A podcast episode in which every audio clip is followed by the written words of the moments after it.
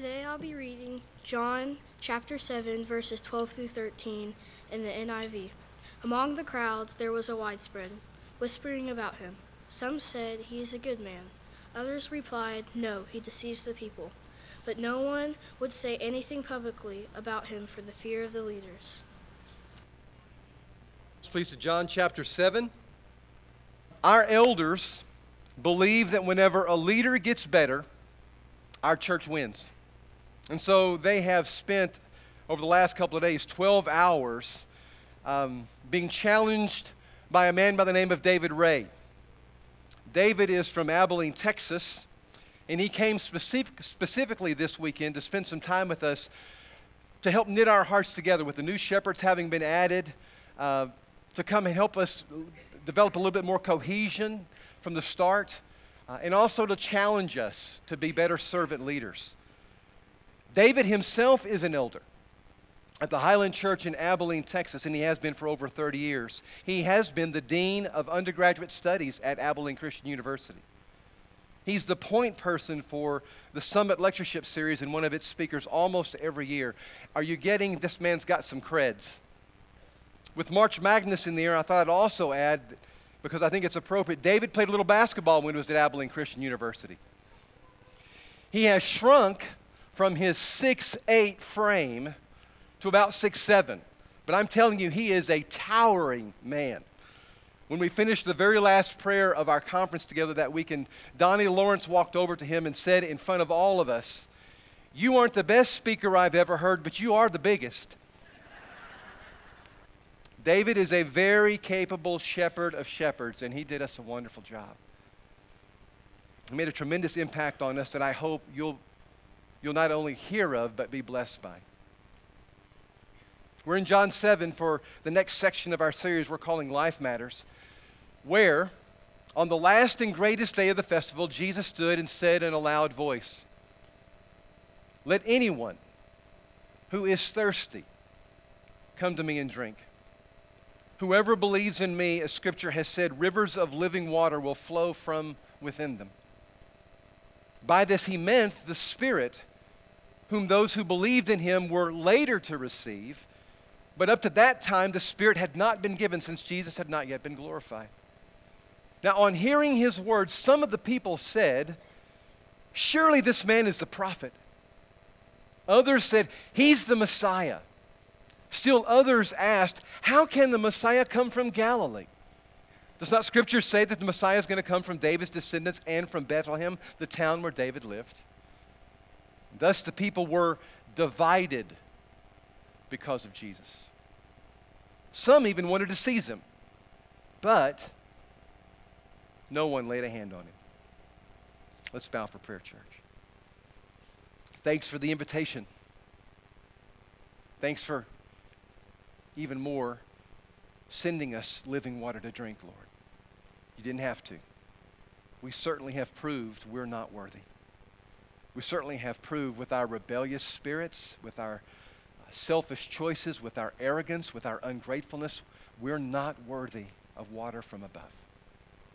But we have come this morning as a family to say, thanks for coming anyway. Thanks for offering us the opportunity to drink. And I'm asking on behalf of the power of the Holy Spirit and because your word offers us the opportunity to do so. Please, God, come and be among us today through your Spirit that you have given now. Your Son has been glorified, and you've offered us your Spirit. Please come, pour yourself out among us today through this word, in spite of the weakness of its speaker. God, I ask you to be also with John Standridge as he preaches uh, at Christ Church and as they break bread there today and, and welcome you into their midst and also cry out to have their thirst quenched by you. Help us together as one faith community to be one, and we ask it in Jesus' name, and everyone said. And if you'd been a Jewish boy or girl, you would have loved the time of year in which the text this morning in John 7 comes from. It's the third feast of the year. It's called the Feast of Tabernacles. And in it, God has invited people to step away from the grind of life and come celebrate the goodness of this life with Him. It's timed right after the harvest, and you brought your barley and you placed it on the threshing floor to launch a process of making some bread. You brought your grapes and placed them in the wine press for, for wine to drink.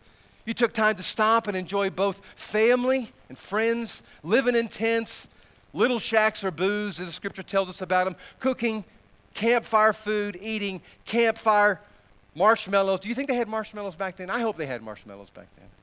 Playing campfire games. And all the while remembering the one who provided every bit of it. It was the festival of the year that most Jews looked forward to. And it was in that festival Jesus comes with an announcement to make. Now, as John gives his eyewitness account of this moment, he chooses to mention that at this time of the great feast, some of the Jewish leaders were wanting to kill Jesus. Why? Because they determined that he had violated some of their laws and because he had spoken what they considered to be unsupported claims by Jesus to have been sent by God himself. Now, never mind him turning water to wine, witnessed by others, having been done in a moment. Never mind healing a man who didn't walk for decades, but in a second did because Jesus said, Get up. Never mind feeding 10,000 plus people with a little boy's sack lunch. Forget walking on water three miles from the shore out to meet the disciples in a boat. Forget his ministry and who it helped. Forget teaching like no man had ever taught. Jesus was upsetting the apple cart for some religious leaders, and they didn't like it. They didn't just want him to stop, they wanted him, listen to me, dead. And then his family was upset with him. To add insult to injury, they didn't get him either. John notes here there was a time that they were more than happy to see him go and make himself that much more public so that those leaders might get to him. Brother, you need to take your, your ministry more public. Let's get this show on the road, baby. Forget this backwoods, discreet demonstration of your power. You need to go center ring here. You need a bigger stage. You need maximum exposure. Let's go to the feast. What do you say? Jesus says, No, it's not a good time. It's not safe. Not with these people, anyway, and what they're saying about me. Uh, their perspective of you is fine, but you aren't revealing the darkness of the evil in their lives, the scripture says. And some of them, they hate me for doing that. So you go on ahead, I'm not going. And so he didn't. Not until things were safe or safer keeping off the radar, and he makes his way to the festival. And despite the risk, he's going to this festival. Why? Two reasons. Because the reward was great for those to whom he could minister to, but also because who's going to miss this feast? Jesus wanted this for himself. This is the Feast of Tabernacles we're talking about. It's like Thanksgiving if you're looking for a parallel for us. It's like the 4th of July for us. Who would want to miss either of those holidays? Neither did Jesus. The Feast of Tabernacles was loved literally by everybody, but especially, listen to me, kids, kids loved this feast. They loved it. Booths or tents were set up, as I said a few moments ago, and they were built just for the sheer joy of getting away from the house and camping. Not just camping, I mean camping for seven days camping. But not just to have fun. They wanted to have fun. They had a great time, but it was also to commemorate the wanderings of the nation of Israel in the wilderness. It was a part of their history, and it was a rich history. For 40 years, they roamed the wilderness because of their disbelief. And it wasn't easy while they did so for God to provide. Imagine 1.5 million people on the move, and you've got to feed them and water them. How do you do that? Well, it took something supernatural to do that. And this Feast of Tabernacles was to commemorate that amazing time when God took care of his people. Even when they'd been stiff necked and stubborn and whiny, he still took care of them as they roamed around that wilderness for 40 years all around Israel people then left their homes and rather than just holding up in their house with their Wi Fi and their social media, they got away from it all away from ESPN, away from Netflix, away from Facebook, away from shores. It was just you and your family and this incredible outdoors that God had created.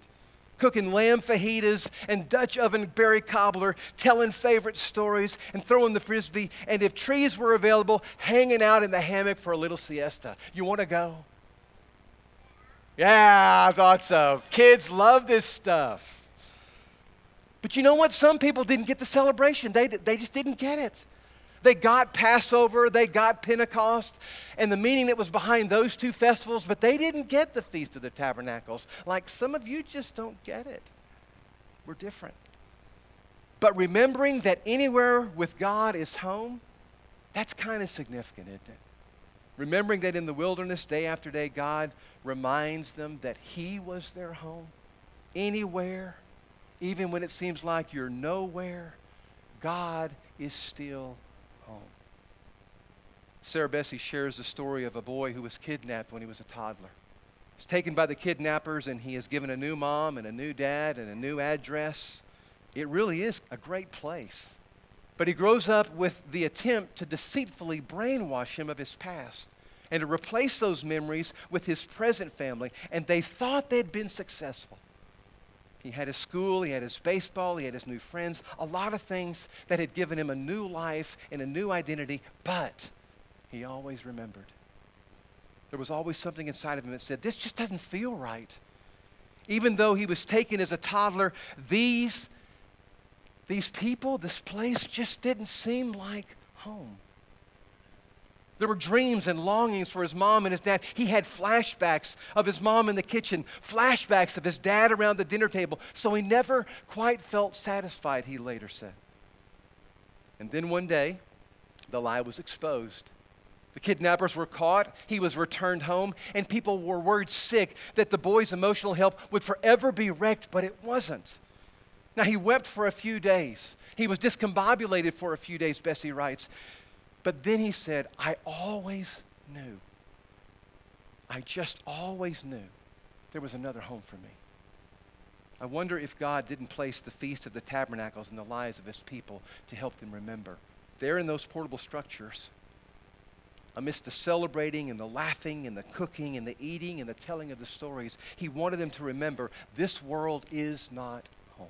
no matter how cool it is, God is our home. And that our soul is restless until we are completely and fully resting in God. Now, that's just a shot at what I think the Feast of Tabernacles was all about. But I'm wondering, of all the things that we're trying to lap up in our life, to drink deeply of, to quench our thirst for life, I wonder if we're just left a little bit parched.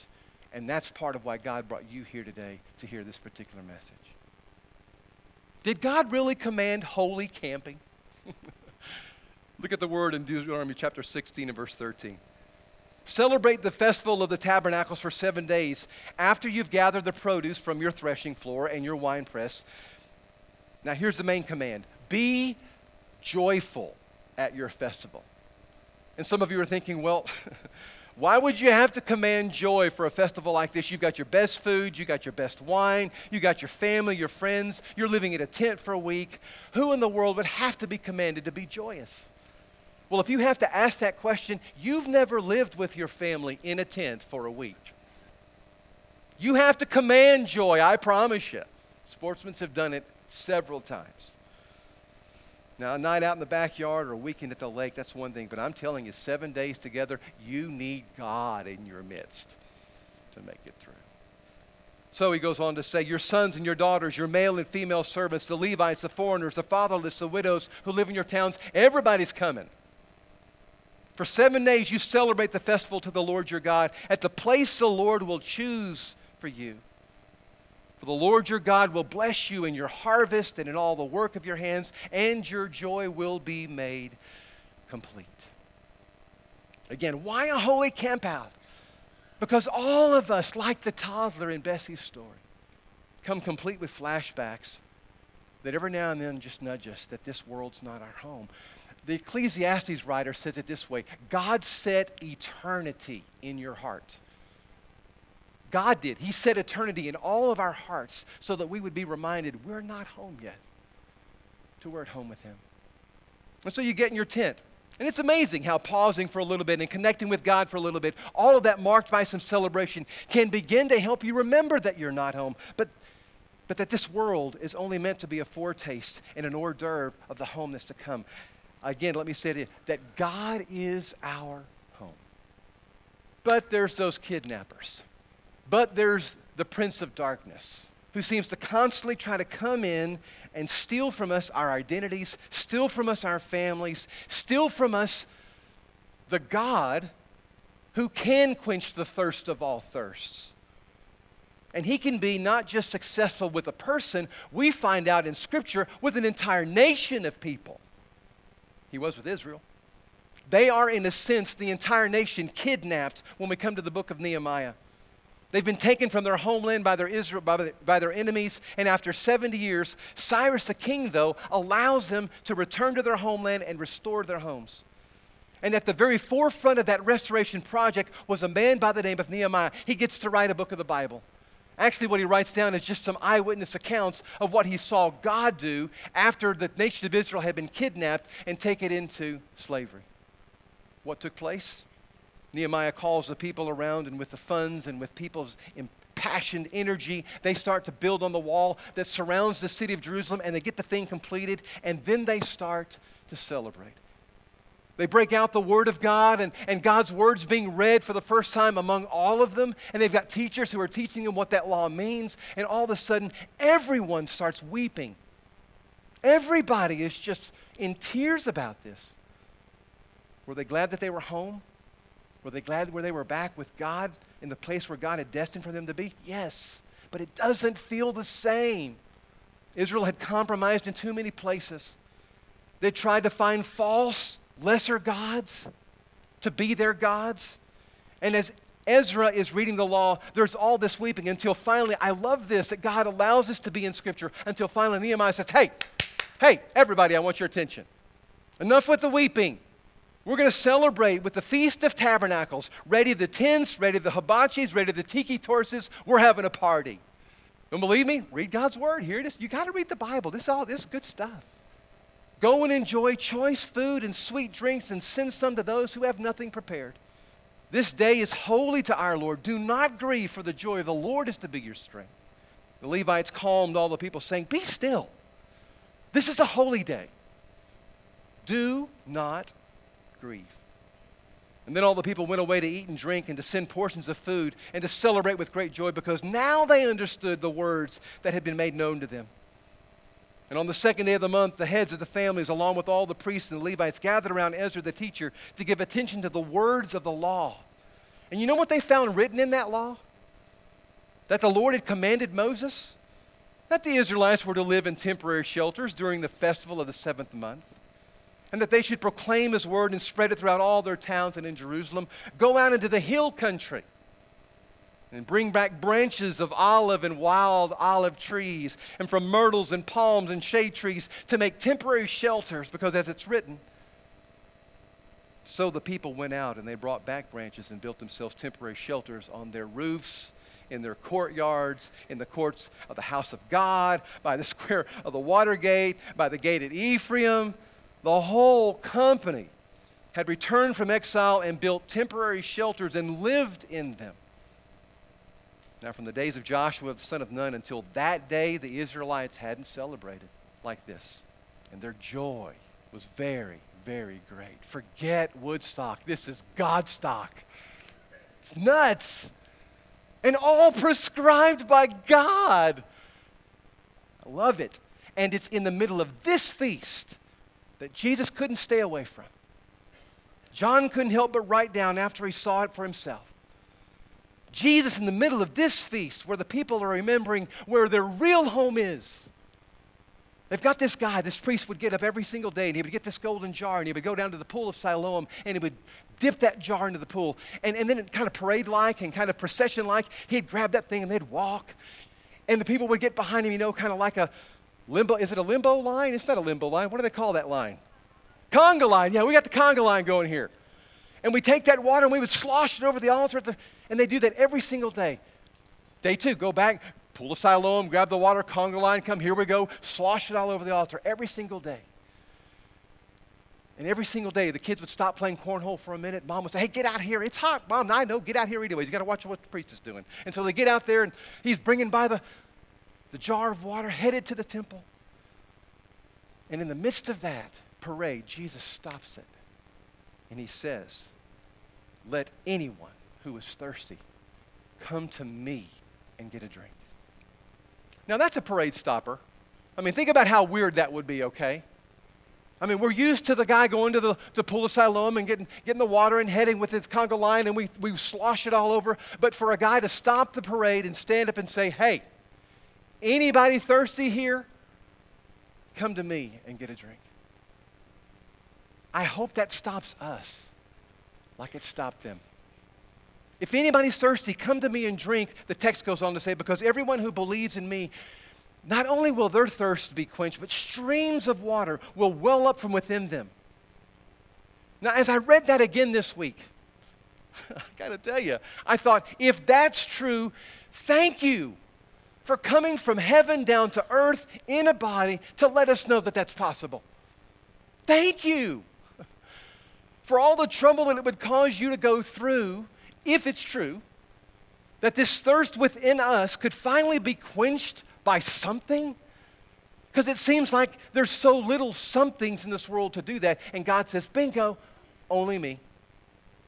Only Jesus can give you water above water that will quench the thirst in your soul like nothing else can. Jesus says, I want to I want to give you a drink. Anybody interested? Now, I know some of you are sitting here today and you're thinking, I can't be interested. Not that I don't want to be, but I just can't be because you don't understand what I've been drinking. It's anything but above water. It's, it's below water. It's hellish water. not qualified to drink him anymore. Well, then I want you to notice the second word there. Let, said out loud, anyone come to me and drink. Anyone, anytime, anywhere, having done anything, having hurt anyone, come to me and drink. Yeah, but Jimmy, what about someone who's been divorced and remarried several times? What about someone who's living with someone who's not their husband? Uh, Jesus handled that one in chapter 4. It, it was to this woman at a well, for the first time, he says, If you knew who was standing before you, you'd ask him for a drink, not me asking you to help me with a little bit of a drink. Because I could offer you living water. And he offers it to her. A five time loser when it comes to marriages. And living with a guy who's not even her husband now. Yeah, he's got that one handled. Well, what about someone who's committed adultery? Which is going to happen in, in chapter 8 of John, and we're going to get to that one week after next. What about that? Well, some of you may have read online this week, as I did, another preacher from another mega church was found out some sexual impropriety had taken place. It actually had happened years ago, but now it's come up. And we're not quite sure whether he hid it or not or how it's been. But all of a sudden, it's going to be all over the great kidnapper, the great prince of darkness is going to make sure it's all over the press. And we wonder can a preacher can a preacher drink after having done that? And Jesus is going to show us any sexually immoral person can come get a drink from me. Anyone. But that's two weeks from now. We'll say, surely, Jimmy, there's got to be some requirements to, to qualify for this drink, and there are. Here's the first one. Pay close attention. Acknowledge you're thirsty. That's where you start. Blessed are those who know they're thirsty. It's another way of writing, blessed are those who are poor in spirit. And at the end of that, he says, You will see God. But you got to start there. You got to acknowledge, I, I'm thirsty here. You see, some of you aren't. Jimmy, you can talk about thirsty all you want. I, I feel pretty full, actually. Now, I'm not saying that what I'm drinking is giving me life, but you know what? I do feel pretty full. This water's not for you. Because it won't matter much if it won't make much of a difference. It won't, it won't help. It won't restore until you know you're thirsty. And Satan is going to work himself to make sure you have all the other things to drink you can get your hands on. Some of us have been drinking water that we call holy water, but it's not. That's a hard part of this text here that just kind of has stayed with me all week long. There's, there's a real good chance that you can drink water hanging around Jesus' people doing quasi Jesus things, and yet you never drink in Jesus. The Hebrews did that. Christians can do that because you're talking about religion here. Anybody here have water in their house that every now and then you forget you have to drink? I mean, you've gone through the day, you're parched, you realize you know you got a little bit of a headache because you're dehydrated, maybe your skin's a little bit itchy, you go, oh, I got water in that. I haven't been drinking it. So you mean you tell me you can have water literally in your home and yet you don't drink it? Hmm. You mean to tell me a Christian can have access to water in their home and still not drink it? Hmm. because there's still other things to drink. I can still have living water, a, a tap to it in my house, but I can still choose to fill my life with all kinds of things to drink. Never really feeling thirsty, but hanging around a lot of people who drink some water. Uh, there's some water in this building, isn't there? But you can come to this building, listen to me, and never drink. You can, your entire life, and never drink. And people look at your lives and they go, so they go holy camping on Sunday and they supposedly drink some holy water? I don't see holy here. It's because you're not drinking Him. Second thing required is not just acknowledging you're thirsty, but drinking His Holy Spirit. We're introduced to this for the first time here in, in Jesus' life as He's walking with His disciples. Not the first time he's mentioned in the Gospel of John, but at least in this ministry of raising up disciples to be followers of him. David Ray came and he helped us here with this. He reminded us that there is a way of connecting with God, encountering His Son that involves being still and being silent, and it's purposeful, it's intentional, of just getting with God. And unless you do, unless you leaders drink, how can you offer water to your sheep for them to drink? And so he had to stop and to be still and to drink. That happens for me best about 5:30 in the morning. I don't know when you do yours or when you can. But my world gets to spinning so crazily once I hit the door here or once I just get uh, about 9 o'clock and I'm available to Kerrville, to the Kerrville Church of Christ, to, to other folks here. My world gets to spinning so fast sometimes I don't have time to stop and drink till I wake up the next morning. So 5.30 is working for me. And this week on Tuesday, I'm, I'm walking the walk that I walk at 5:30 in the morning, and I'm either listening to the Word of God or listening to the music of God or just listening to the sounds of God around me as the world starts to wake up. But it was still dark Tuesday morning when I'm out doing my walking, and, I, and I'm walking my walk, and part of it is going uphill at the very last of it, the, the, the halfway part, and I'm walking up, and just over this oak tree is the Big Dipper. I don't know if you get up that early in the morning, but right now the Big Dipper is in the northwest part of the sky, and I mean it's right down to where you could touch it. And as I got to the very top of the, of the walk there, I'm telling you, I, it was like I could just, I could wrap my arms around it. It was so close and it was so big. And in that moment, I did not hear a loud, a laudable, loud voice. I, but I did hear a voice. It said, get you some. Come on, get you some. You get a drink before you go talk to anybody in your church about getting a drink this week. You drink, all right? And so I did. I'd been going and blowing, and I'd been missing those times with God. I hadn't been very regular about it. And I was a little bit parched in my soul and my spirit. And so I stopped. And I had me a drink. I got back. And Gail said, I almost came after you. You've been gone for so long. And she said, Where have you been? I said, Drinking. She smiled. I said, It was great. Church, get you some of that. I don't have time to unpack how you do that because you see, what's awesome about our God is He knows we're different people and we drink in different ways. Same source, though. And so, right now, for 13 weeks, we've got Ron Shea downstairs on Sunday morning teaching how you connect with an invisible God. How do you drink from this Jesus? He's offered us the invitation. How do you do that? Do you know? Are you a little sketchy on that? Then get to that class. We offer one about every fifth quarter. It comes back around to teach us how do we drink from this Holy Spirit? How do you do that? And you know what? So many of us have gone 30, 40, 50 years of our life around a Jesus church, saying Jesus words, singing them, taking his communion, and you don't know how to drink from God. But we're learning and we're growing. And we need, for those of you who do know how to drink, to wrap your arm around some others of us and teach us how. But, Jimmy, if I start to do that, I can guarantee you my family's not going to understand it. They're not going to get it. And I can almost guarantee you I may make some people nervous, maybe even some of the leaders at our church here. On both accounts, all I can say that if you do, you're in good company. Jesus made some of his family members a little bit embarrassed, a little bit angry, didn't quite believe that who he was and what he was about was true, that can happen. He even made some of the religious leaders in his community angry with him to the point they wanted him out, literally. That may happen. But you know what? I think it's becoming more and more doubtful that'll happen here at this church. Because I'm watching our leaders learn to drink, and your preachers learning to drink. And about all we can say right now is get you a drink. Come learn with us how. Because there's a world out there who would like to have some of this living water flowing not just into us, but out of us.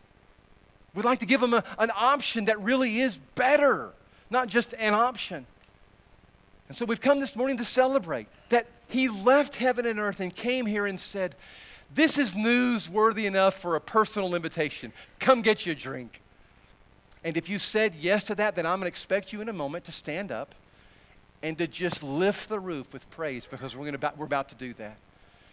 And if you're interested in about how to do that, I, Jesus simply said, You put your faith and your trust, you believe, you set the whole whole of your life in me, and I will give you life that never ends. I'll give you a drink that never stops. And if you've never had that, come talk to me, okay? And we'll talk about what that next step is. It's believing first, it's trusting Him first, saying, Everything else has failed me. I'm putting my weight on this. And if you've done that, I'm expecting you to celebrate, all right, with me? And if you need someone to wrap their arms around you because you've been chasing after false drinks, less than life drinks, and you need someone to put their arms around you, not just to stand and sing, but someone at the back, one of our shepherds, the leaders up here at the front, to put their arms around you and say, Would you help me find my way to stop and be still and make time to be with God? We want to do that. Stand up, would you please? Father in heaven, we lift up our voices to you now to praise the one who's come to not just offer us a drink, but made sure that when we did, life happens. And as we praise you this morning, we ask that you move among us through the power of your Spirit. Move those to the front, to the back, who'd like to start today, right now, to get in on this anyone, everyone, whoever, the whole kit and caboodle, every single one of us who's been invited to come and to take you in. We give you praise and glory in Jesus' name, everyone said.